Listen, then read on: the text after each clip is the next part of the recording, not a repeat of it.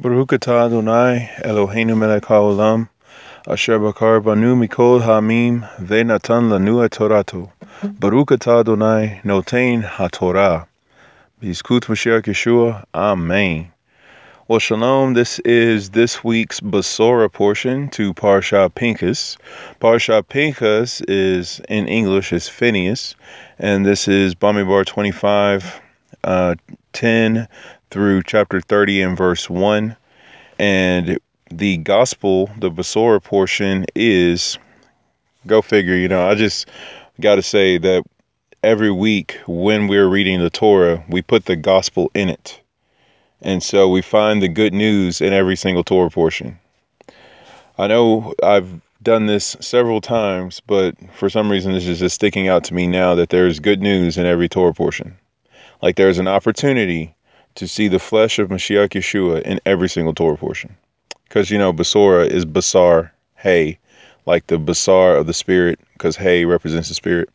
Anyway, so, um, Yochanan chapter 2, verses 13 to 22. So, I will be reading from the Orthodox Jewish Bible, and whatever don't make any cray cray sense, I'm going to read from the Tree of Life version. So, uh, here we go with Yochanan, his writings, the writings of Yochanan, chapter 2, starting at 13. It says, And Pesach was fast approaching, and Mashiach Yeshua went up to Jerusalem.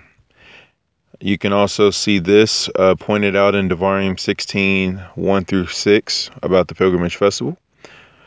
And he found in the Beit Hamikdash the ones selling oxen and sheep and doves, like Vayikra 1:14 and Devarim 14:26, and the coin dealers sitting, as in Devarim 14:25, and having made a shot or a whip out of ropes, Mashiach Yeshua drove all of them out of the Beit HaMikdash, both the sheep and the cattle. so this is like that stampede scene, probably. It's a small version of what's in The Lion King. But anyway, um, watch out, Mufasa. Okay, so he also poured out coins of the, here we go, some Yiddish for you, Machal, Machal Lifei, Machalife Ha Kesafim which is the money changers. So Machalife HaKesafim is money changers. And overturned their tables. And to the ones selling doves, Mashiach Yeshua said, Take these things from here. Do not make the Bayit Avi, the house of my father, a Bayit Ha Socharim, a house of merchants. Uh, it's interesting to note if you read the uh, Eshes Chayil Bracha, this is a quick swerve, but I'm opening up my Siddur to the uh, Erev Shabbat Seder and Sabbath Eve Kiddush. And Eshes Chayil can be found on page 359 and uh, Pasuk Hey, where it says, She is like a merchant's ships. So if you read hey, it's Haita Ka'aniyot Socher. There it is. Ka'aniyot is like the ship, and Socher is a merchant. So you have merchant ships, and then here you have Sokarim, so merchants. So now you have the Bayit merchant, and that corresponds to the Eshes Bracha as far as the word merchant. So there's a little Hebrew for you. Socher. And when you look at Socher, it is Samek Chet Resh. And um, so I'm just trying to think of some nifty little gematria that's probably there. It's 268. 268. You got 2 plus 6 is 8, and 8 plus 8 is 16. Be David, so you have in David or Beyad or in the hand or with the hand. And so what merchants do are things with their hands is one of the quick little gematras there. Okay, anyway, that's neither here nor there, so I don't know why I just swerved. I guess I wanted to teach you Hebrew. So Kareem is merchants.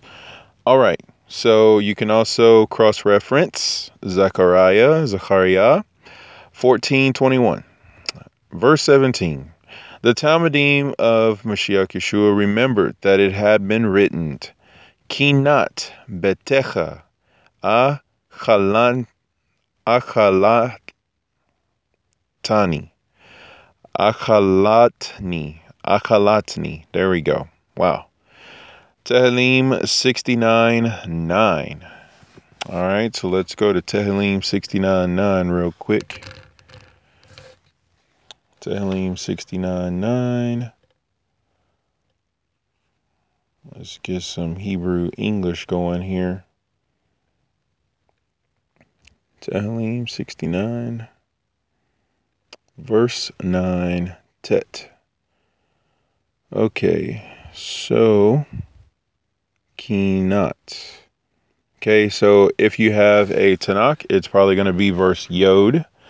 And it says, Ki Kinat Beteka Akalatni Ve Kerfot uh, Chorbeka Naflu Alai. So let's put that in English because, you know, English is fun, right? Not for long, because when we had to get Ula, we're going to be worshiping in 70 languages at one time. Get you some. Or 70 plus one, because, you know, Hebrew is not counted among the 70 languages. But anyway, that's also neither here nor there. because zeal for my house has eaten me up, and the reproaches of them that reproach you are fallen upon me. So that's a verse about Mashiach. So there you go.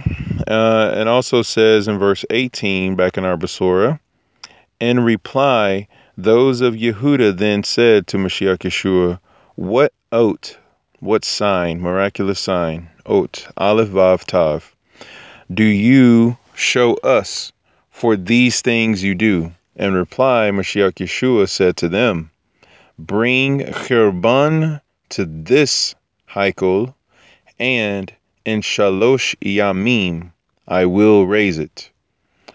So it's important to note we are in Yochanan chapter 2.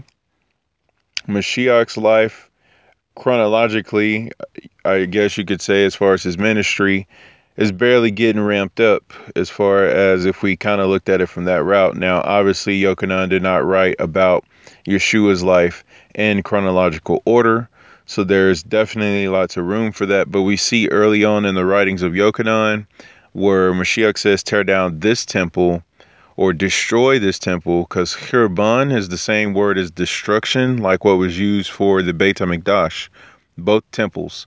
Uh, when we celebrate or when we observe Tisha B'Av, which in the future we will be celebrating because the temple will be rebuilt and our mourning will be turned into joy. So may that be soon in our days. But the word for the destruction of the temples is actually Chirban. So it's Chirban Beit HaMikdash. And so Mashiach uses that same word that you're going to destroy this temple and in three days I'm going to rebuild it. So he says that here. This is chapter two of Yochanan. So we got a long way to go. And he's already saying this. So this comes up at his trial, obviously, much later. And they're like looking for things to accuse him for. And this is what they chose. So anyway, uh, it says you can also cross-reference Yonah 117 and Hosea 6 2, talking about being raised on the third day. And it's important to note when he says in three days, it really won't be a full and complete three days because when Mashiach was actually crucified, it was actually almost the end of the day. And so, because it happened before sundown, it counts as one day. So it's important to note on the Jewish calendar, that's how we count time. Because there was no Monday, Tuesday, Wednesday, Thursday, Friday, Saturday, Sunday, there wasn't any of those days on the Jewish calendar. So Good Friday, not so much. Prep day, yeah. but anyway, um, so if you're ever running into how do we know it was a Shabbat and all this? Well, if it was the 14th of Nisan, going into the 15th of Nisan, at sundown, 14th into the 15th is a Shabbat. However, if that landed on a sixth day of the week, then your seventh day of the week would be the normal Shabbat. And then you would have your whole observance there, which would make the first day of the week, like it says in the gospel text, which is when Miriam and Miriam and the whole crew went to the tomb on the first day of the week. So, anyway, just a little uh, Hebrew backdrop for you on that. All right, verse 20. It says, Those of Yehuda then said, In 40 and six years, which is cool because in Hebrew, that's how they count. You know, you go 10 and 1, that's 11. Now you got 40 and 6, that's 46. So 46 years this Heichal was built. And you and Shalosh Yamim will raise it? You? By yourself? What's wrong with you? But that one was speaking about the Heichal of Mashiach Yeshua's Basar. This is Mashiach the temple. So Mashiach is the temple that we built a replica of, which is crazy to think about. Because really, when you understand how Hashem dwells among us, he tabernacles among us. So when we built the Mishkan, when we built the Mikdash, this is the image of Hashem upon the earth. And so Mashiach is the greater reality of that. This is why he says something greater than the temple is here. So there's all that. Okay, so last verse. I think we can do it. This is awesome. We're only almost 12 minutes in and we're almost done. Therefore, when he underwent the Techiyat Hamashiach, the resurrection of the Mashiach, his Talmudim remembered that this he was saying, and ve ya aminu, and they put their faith, like and they put their amen, ya aminu, their faith in the kitve hakodesh, in the writings, the holy writings. Kitve is like kakatuv, like to write, katuv, the writing, and then if you want to say plural, you go kitve. And then Hakodesh is holy. So you're saying the holy writings, which is Tehillim 16, 9 through 10. And last part of the verse, and the Devar which Rebbe Melech Hamashiach said. So, when Mashiach was resurrected, that's when the remembrance happened. And so, if you think about the amazingness of what this verse here, verse 22, is talking about, this is actually the picture of the tablets being broken. Because when the tablets were broken, the spirit departed from them, like they gave up the ghost, just like Mashiach's body. But then, when we received the second tablets, we were able to grab a hold of the word again and to remember that which was lost. Now, again, I always bring this up, Parsha Ki Tisa, from the Aliyah Aday with Rabbi Griffin of Sar Shalom and Lapid, he brought down a source about the word Shabbat, the letters for Shabbat being the only letters that remained on the tablets. So when the tablets were destroyed, i.e., the body of Mashiach, when it was destroyed, the only thing that was left to observe was Shabbat. And so again, on my bring bring the redemption uh, podcast that I podcasted uh, previously to this one, uh, I go into all that how observing the Shabbat is actually immersing yourself in the death and resurrection of Mashiach. So, want to talk about remembering His words and staying close to Him and putting your faith in Him. Then observe the Shabbat. So you can check that information out if you are interested. But you know, the cool thing about the resurrection and remembrance, I mean, you know, it's this awesome time that we get to experience because for those of us who have placed our trust in Mashiach, we are experiencing greater revelations of Torah that you're just kind of like, is this even right? Is this true? Like, this is weird. I don't know. And uh, there are copious amounts of writings out there that actually try to comment on followers of Yeshua and and the the New Testament, quote unquote, even though that's a very very false term. Uh, Brit Hadashah, Basora, the Igerot, the letters. There's all sorts of information out there that wants to try to explain first century believers and the first few hundred years and Council of Nicaea and onwards. And uh, there's just no way to really get a solid, cohesive, um, you know, writing or liturgy of some sort to help you study from. I know that would be just absolutely incredible. You know, you want to know about what was life like for a believer in 100 CE, you know, in our current common era here that we're in. And it's just like, chances are you won't be able to find that in a very kosher source.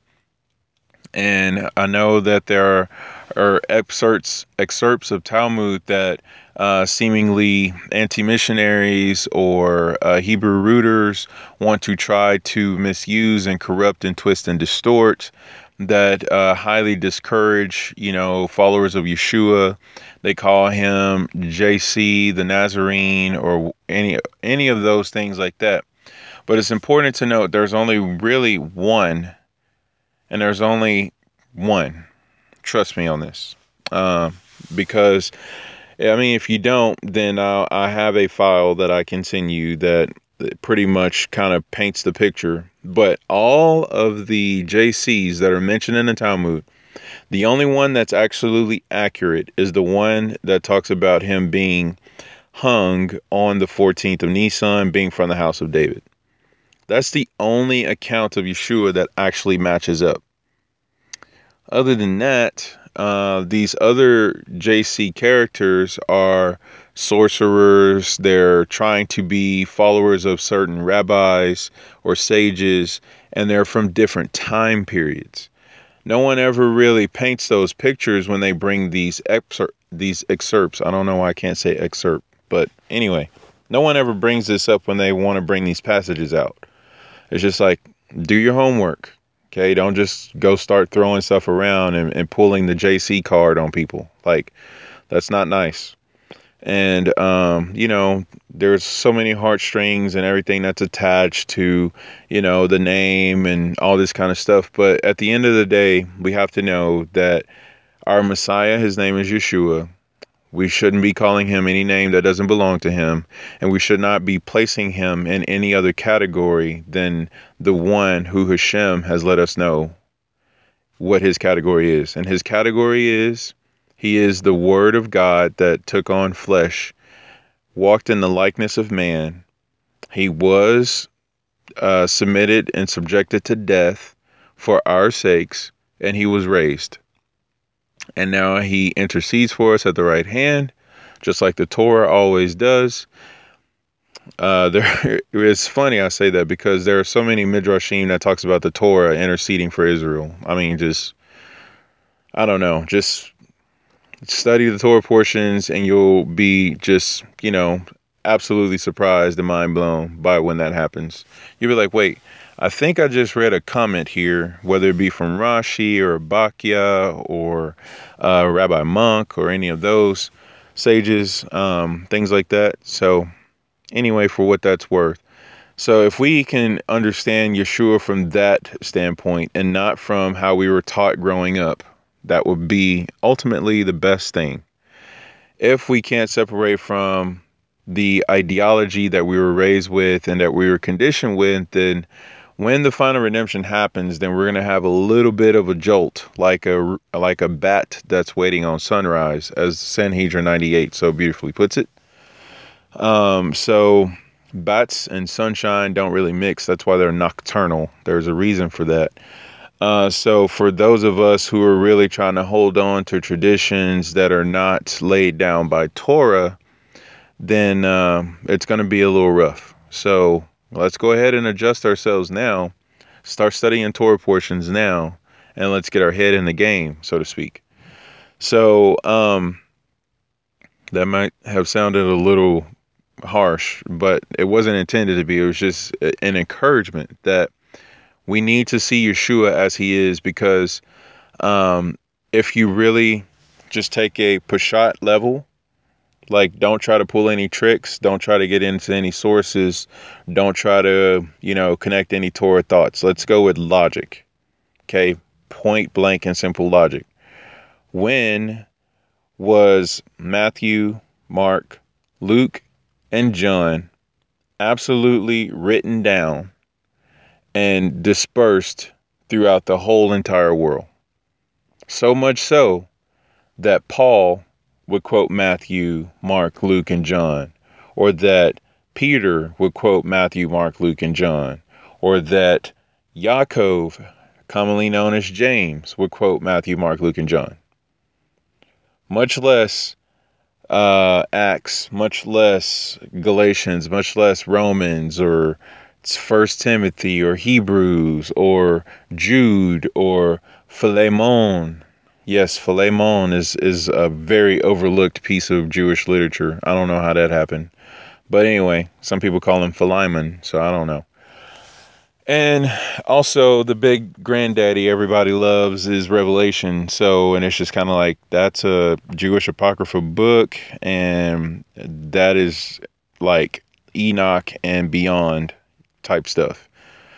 So if you accept revelations but you don't accept enoch then you know you got to think about stuff because you know they're kind of these very apocryphal revelational books.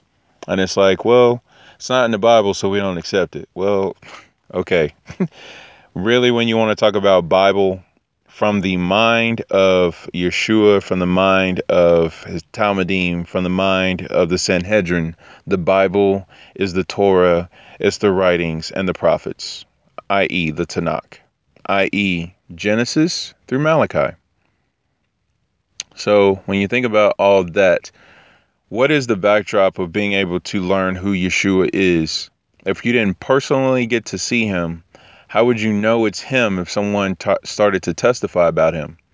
It would be, does he line up with what the Word of God says? And Word of God being Torah, being writings, being prophets. This is how first century and beyond believers thought, and this is how first century and previous century believers thought, i.e., people like Moshe, David, Jeremiah, Ezekiel, Habakkuk. I mean, should I go on? So, if we're looking at Mashiach and thinking it's anything other than that, then we're going to put ourselves on shaky ground at best. So, just wanted to uh, share that and hopefully be an encouragement and some um, fundamentals for everyone to work from.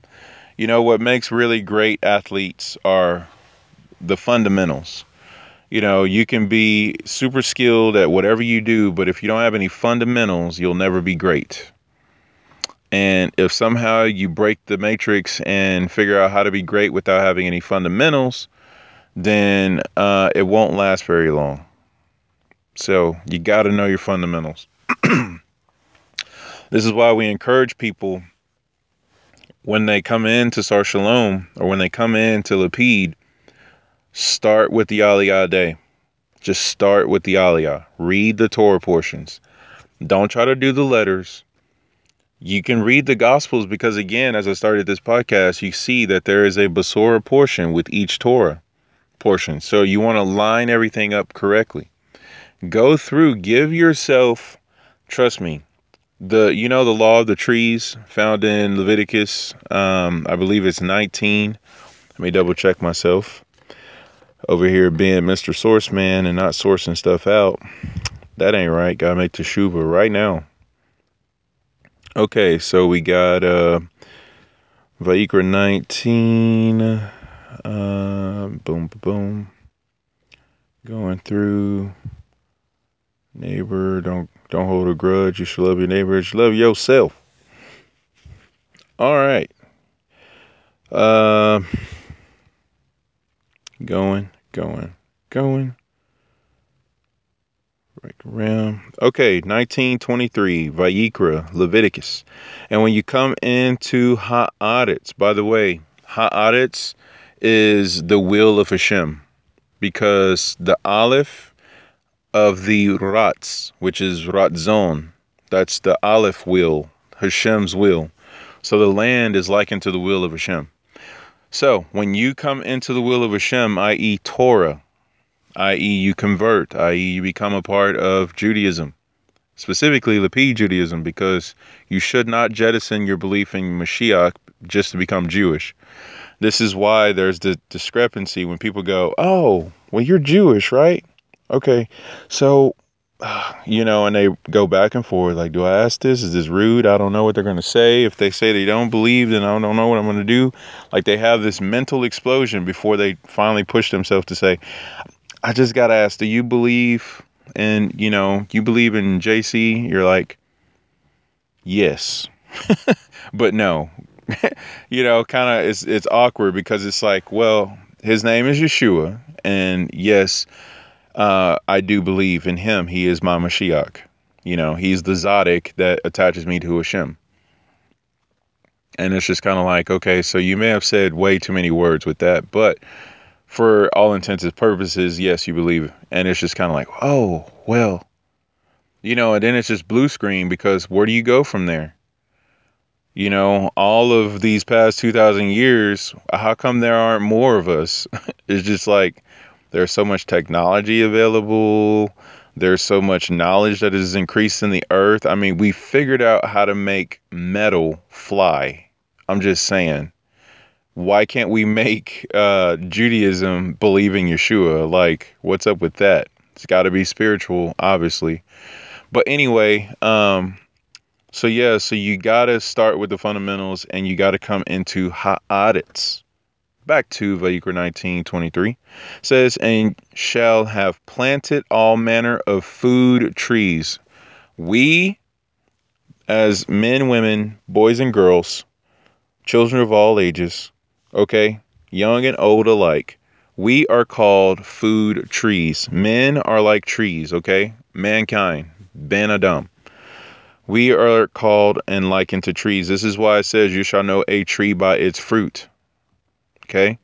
We are likened to trees. So, here is our example. It says, You shall treat the fruit thereof as forbidden, shalos shanaim anything that you can come up with in the first three years, you should treat it as forbidden. It can be the most beautiful apple ever that comes off of your tree in the first three years of your entering into Torah and Judaism, but you can't eat it. It's forbidden.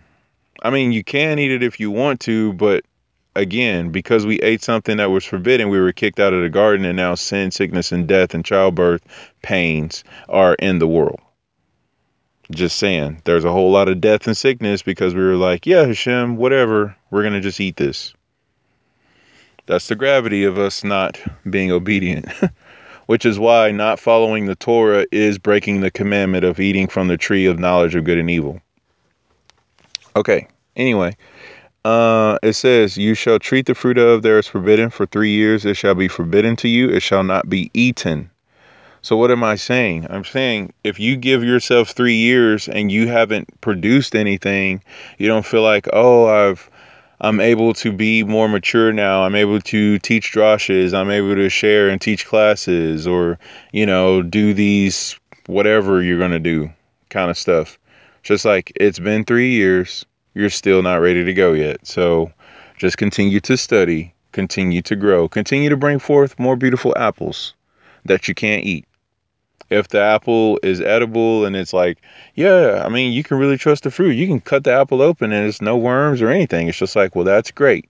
Just keep the apple and don't eat it. Okay. Don't eat. Matter of fact, don't cut the apple open. Just, just leave it. okay. So it's forbidden. Give yourself time. Give yourself time to grow. Give yourself time to de, first of all, deprogram, by the way because there's a lot of stuff you grow up with thinking is actually legitimate. There's a lot of things you think is scripture and it's not. There's a lot of things you think is written and it's not. You know, so give yourself time to process all that out. Okay. Then it says, uh, unto you it shall not be eaten, but in Shana Ha'arevi'it, Harevi'it, Slika, Shana Harevi'it, which is the fourth year, this is why the Wednesday, the fourth day of the week, is called Revi Eat, the fourth day. the middle day of the week. It says, All the fruit thereof shall be Kodesh to Hashem with all. Okay, so if you're in your fourth year of observance, now everything you do should really be amplified and very luscious and a beautiful bouquet to Hashem. This is why Mashiach, when he came upon a particular tree, was like, uh, this tree, or this is a parable uh, he talked about. It's like, this tree needs to be uprooted, it needs to get out of here. And it's like, no, no, no, let's dig around it a little bit, let's give it another year. You know, it's like, okay. So that's like your fourth year, okay? So like Hashem is going to come at you fourth year and be like, all right, what you got? And you be like, I'm not ready yet. And he's like, okay, I'm going to give you a little bit more time. All right. So I'll be back literally. Okay, and uh, so yeah, so your fourth year, you should be really kind of into the groove and kind of you know you kind of done you've done your Pesach, you've you starting to get some Pesach dishes going. You're starting to figure out this kosher kitchen thing. You know, you're starting to really kind of get the prayers going. You got maybe two or three Hebrew phrases that you can do really well. One of them being Shabbat Shalom. So you know, uh, yeah, all right, so that's your fourth year. Okay, so as I'm reading this, I'm just getting this big picture that time is of the essence. You know, yes, the Geula is close to happening. Yes, Mashiach is close to being here. And yes, it's almost time for us to be done with exile. But that doesn't mean that you need to be super Jew overnight and know Hebrew tomorrow. What you do now determines your trajectory for the Geula.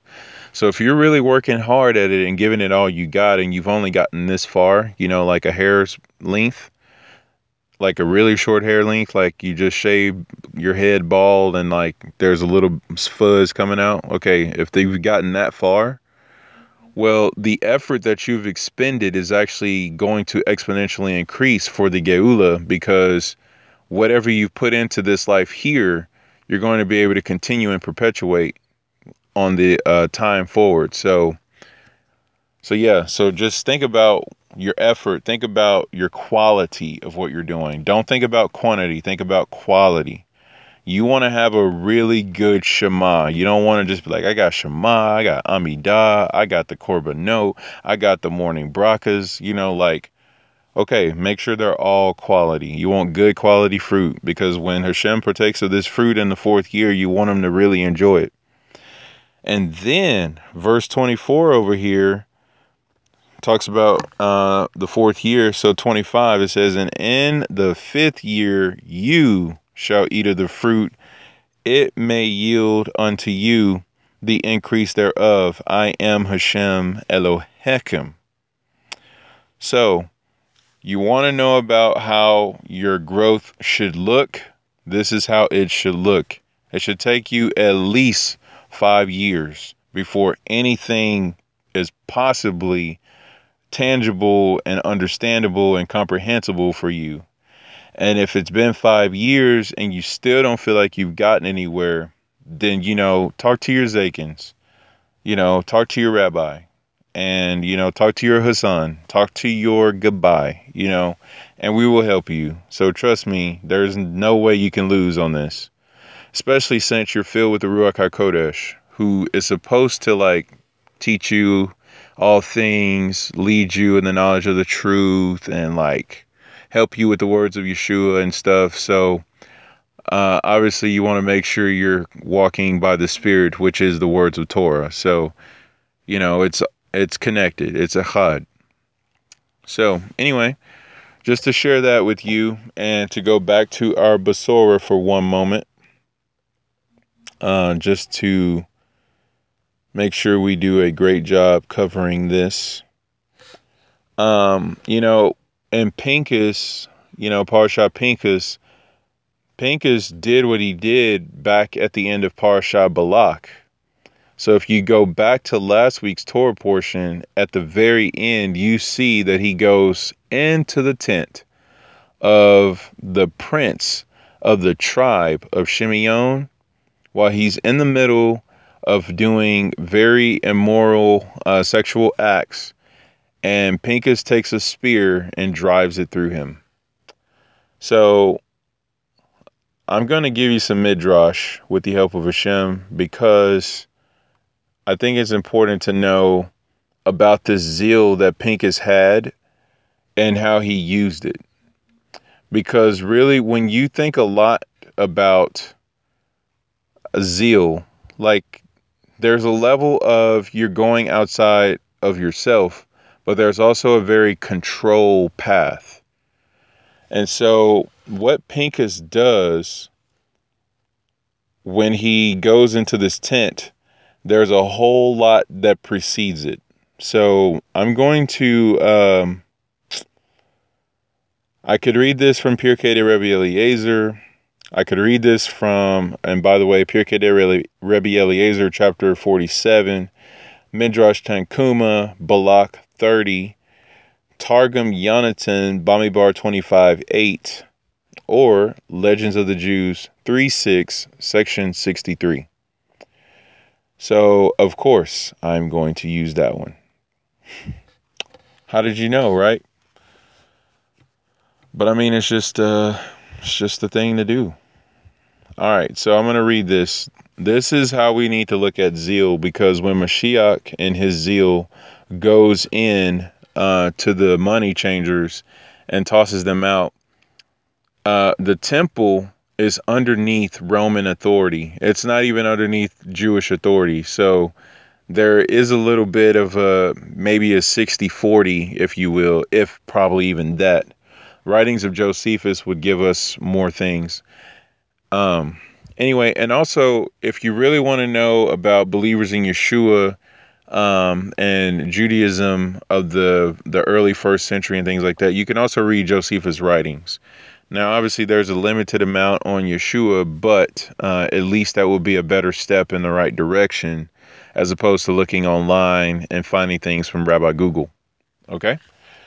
So, but the zeal that Mashiach has, this is related to the zeal of Pincus. And this is actually what caused Pincus to have his own Torah portion that explains out about the covenant of peace.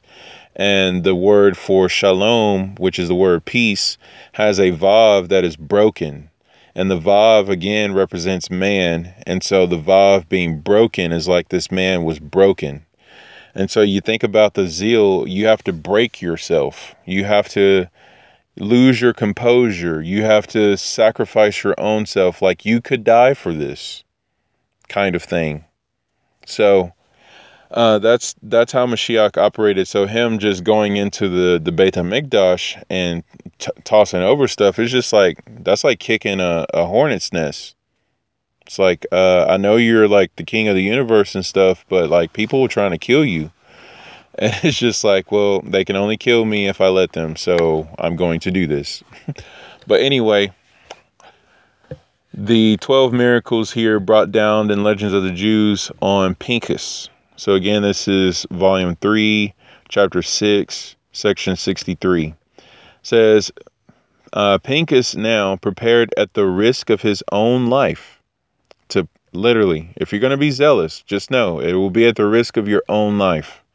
So choose carefully if you're going to be zealous in something or not, because you might just die. Hopefully, it's for a good reason if you do, but uh, you definitely don't want to die in vain. And you also don't want to risk your life for just insanity or foolishness. So, really think about this. Okay, so at the risk of his own life to punish Zimri for his sin. Okay, so Zimri is a high ranking officer in Bnei Israel. Like he is literally one of the people uh, who actually, I believe he's one of the 10 spies. Let me go back to this um, before I misquote myself because I don't want to do that. So if you'll indulge me one moment, I'm going to go back to Parsha Shalach. And I want to make sure, because it would be interesting if uh, Zimri was actually one of the 10. So here I am in Parsha Shalach. For the tribe of Shimeon, Shaphat the son of Kori. Okay, so it was not him. So this is interesting. So I am in uh, Bamidbar 13. Yeah, we went all the way back. So check this out. So this is the Kehot Chumash. It says, uh, verse 3. So Moshe sent the men out from the Paran desert with God's permission. Key phrase all of them were men of distinction. They were leaders of the Israelites, i.e., the best of them. That's from Rashi on Devarim 123. So now, Zimri wanting to be all like Mr. Get Bad over here is going up to Moshe like, man, you know, um, I am greater than you are. And it's like, you weren't even one of the 10, like one of the men of distinction, but you're one of the tribal leaders, but yeah, you didn't even go into the land. So it's kind of like, what are you, what are you doing here, homeboy? But anyway, I digress. says they wanted to punish Zimri for his sin. Okay, so he left the house of teaching, which again, if you're going to leave from your Torah study, it must be pretty important. He left from the house of teaching where he had until now debated the case of Zimri with Moshe and all the other pious men. This is what we call a debate for the sake of heaven which is like a machloket that is the positive kind. So it's just kind of like, should we kill this guy? Should we not kill this guy? Should we let this happen? I don't know. There's a plague going on. So let's really think about this. People are dying right now. And why? Because of this guy. And because of what's going on with the women of Midian and Moab really working against us here. So we need to have a meeting right now, huddle, you know, and it says, um, and had himself provided with a lance. So he's just kind of like, okay, so I got a spear in my hand, and this is how we're going to roll. Having none with him, because no armed man may enter a house of teaching. Okay, so that his weapon might not betray him, he detached the upper iron part of the lance, hid it in his bosom, and leaned upon the wooden shaft as if it were a staff. Okay, so again, I quote uh, the uh, obvious reference to Assassin's Creed for any of those who know about Assassin's Creed, whether you know the game or the movie. Did see the movie, wasn't all that great, but it was some good action scenes. But anyway, um, I should not be so harsh. Okay, so the movie was okay, it was wonderful, and the action was amazing. There we go don't be bad talking. We're supposed to be guarding our tongue on the three weeks, and uh, here I am all like talking bad about movies. Okay, but anyway, we shouldn't be watching movies anyways for three weeks. we can watch some drashes though. Anyway, uh, that his weapon might not betray him, he detached the upper iron part and hid it in his bosom. Okay, so he's got a walking staff. He's acting like he's a really old guy. He's like, I'm not having a good day today. I'm leaning on my wooden staff. But what you don't know is I'm concealing, you know? So, anyway, when he reached the house where Zimri and Cozbi were giving extravagant play to their passions, the people said to him, Where Pinchas? Whence Pinchas and whither? Like, where is he and where did he go? He replied, Do you not know that the tribe of Levi is always to be found where the tribe of Shimeon is? Then they permitted him to enter the house, but said, It seems that even the Perushim now permit intercourse with a heathen. Side note, Legend of the Jews is calling the children of Israel in the wilderness Pharisees. Let that deal with you for a moment. okay, anyway, when Pinchas had entered, he drew his lance and thrust both of them through, the man of Israel and the woman through her belly. Pinchas, his fear that these two might attack him was not realized, for God performed no less than 12 miracles for Pinchas. Pinchas didn't even know, like, hey, this might go real south, like Korach bad, or like 10 spies bad or like Dathan and Aviram bad. Like, I don't know, but I got to do this. But Hashem was like, I got your back. Don't worry. I got at least 12 things I'm about to do right now. Here they are. It says, not only made it impossible for the sinners to attack him, but also showed the people his action found favor in the sight of God.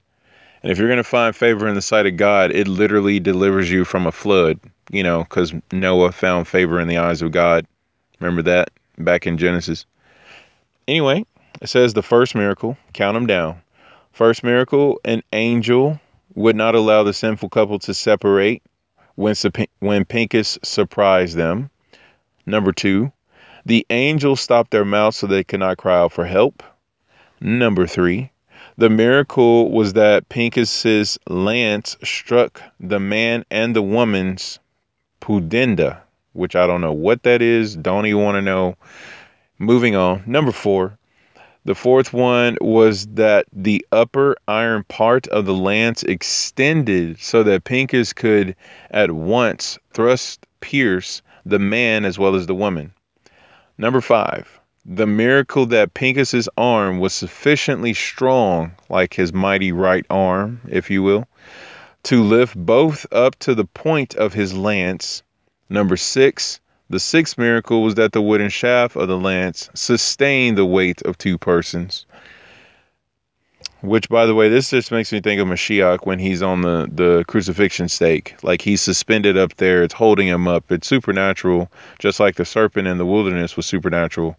Because remember, Moshe put it up on a pole, but Hashem actually suspended it in the air. Like he caused the serpent to stay on the pole. There's no way that heavy piece of bronze or nechoshet, I'm going to go with the actual Hebrew word, because it's like bronze or copper. Like which one is it? It's nechoshet just the same color as the Mizbeach in the courtyard. But anyway, so this is like it should be super heavy and this pole should break. And it's just like, why don't you get a bigger pole? It's like, well, he could, but anyway. So Mashiach being on the stake is definitely supernatural because, you know, he's like he's the word of God being posted up on a post, like a doorpost, like a mezuzah. Okay, but anyway. So that is the uh, fourth miracle, this lance being extended. And um, the fifth miracle, his arm was strong. The sixth miracle, the wooden shaft sustained the lance, uh, the weight for two people. And then number seven, the miracle was that the two bodies remained poised upon the lance and did not fall off, which is, you know, you would think at some point they would slide or move or something like that. And it's like, nope, it just stayed there. Okay. Then it says, uh, number eight, the angel turned the shameless pair around so that all might see Pincus surprise them in their flagrance. Okay. So when they turned around and saw him and he shish kebabbed them, um, they were actually miraculously returned back to their position. Uh, a very not nice sight um, there when they were uh, posted up for everybody to see. So it made it look like, oh, he surprised them. Anyway, number nine was that no blood flowed from them, although they had been thrust through. Okay, they didn't bleed. It's interesting. And obviously, Yeshua would have been very bloody, but we don't really hear about him bleeding profusely until he was stabbed with a spear and blood and water came out. But at that point, he was already dead, so there's that. Till then, he kept all his blood and water inside. Okay, and then it says, uh, if this would have happened, Pincus would have been polluted yeah, he would have been a little bit unclean. So anyway, now you got a death that is done in complete purity, and there is no contin- there is no contamination attached. This is on the level of Yaakov dying and Yosef kissing him on the cheek. Yosef didn't even uh, contract any uh, impurity from a corpse because Yaakov's body, though it was dead, quote unquote, because it literally says he gave up the ghost. It didn't say he died which is a whole nother drosh for another time. But he literally gave off no impurity and he did not see decay. And so if you really look at this this picture here again, Mashiach being up there, He who knew no sin becoming sin. He who is complete purity taking on impurity, you know, so you have these dynamics at work here. And so uh, Pincus didn't contract any pollution. It says the 10th miracle was that the shameless couple did not give up the ghost so long as Pincus bore them up on the point of his lance, as he would otherwise have been polluted by their corpses. So Pincus would have had to dwell outside the camp had that have happened, but he didn't have to. The eleventh miracle was that the angel raised the doorposts of the room so that Pincus might pass through with the sinners upon the point of his staff. And the twelfth and final miracle, at least the twelfth miracle that we know of here, because there could have been more, but we're only going for 12. It says the 12th miracle was that when the tribe of Shimeon prepared to avenge Prince Zimri's death, upon Pincus, the angel sent a plague upon them so that they were impotent or impotent against him. So Hashem definitely made sure that Pincus's zealousness was covered. Just like here in our Basor portion, Hashem makes sure that Mashiach's zealousness is covered. This could have all gone very south real fast. The crucifixion could have happened right here. But again, it wasn't time, and Mashiach needed to do this to give us another point to show that the things that are written in the Tanakh were written about me. And I'm going to show you, like over here in the Psalms, like over here in Devarim, and things like that. So, uh, that is our Basora portion and that is Parsha Pincus. So many blessings to everyone. I pray that we all finally bring the redemption uh, as we are mourning for the temple and yearning for the return of Mashiach Yeshua. Remember, as Lapid, we're davening for Saginaw, Texas. We're davening for Mikvah Shiloah, and we're davening for the coming of Mashiach. Be very courageous, and for those of us who have been made into avengers, be even more courageous and lead people in being courageous. May we all be inspirational to one another. May we truly use the gifts that Hashem has given us to bring forth the redemption, reveal Mashiach Yeshua to the world, be a city on a hilltop. Many blessings and shalom. And as we index our time, let us all say Baruch haba b'shem Adonai. Baruch atah Adonai Eloheinu melech haolam, asher natan lanu Torat emet v'chaye olam nata betokenu. Baruch atah Adonai noten haTorah. Amen.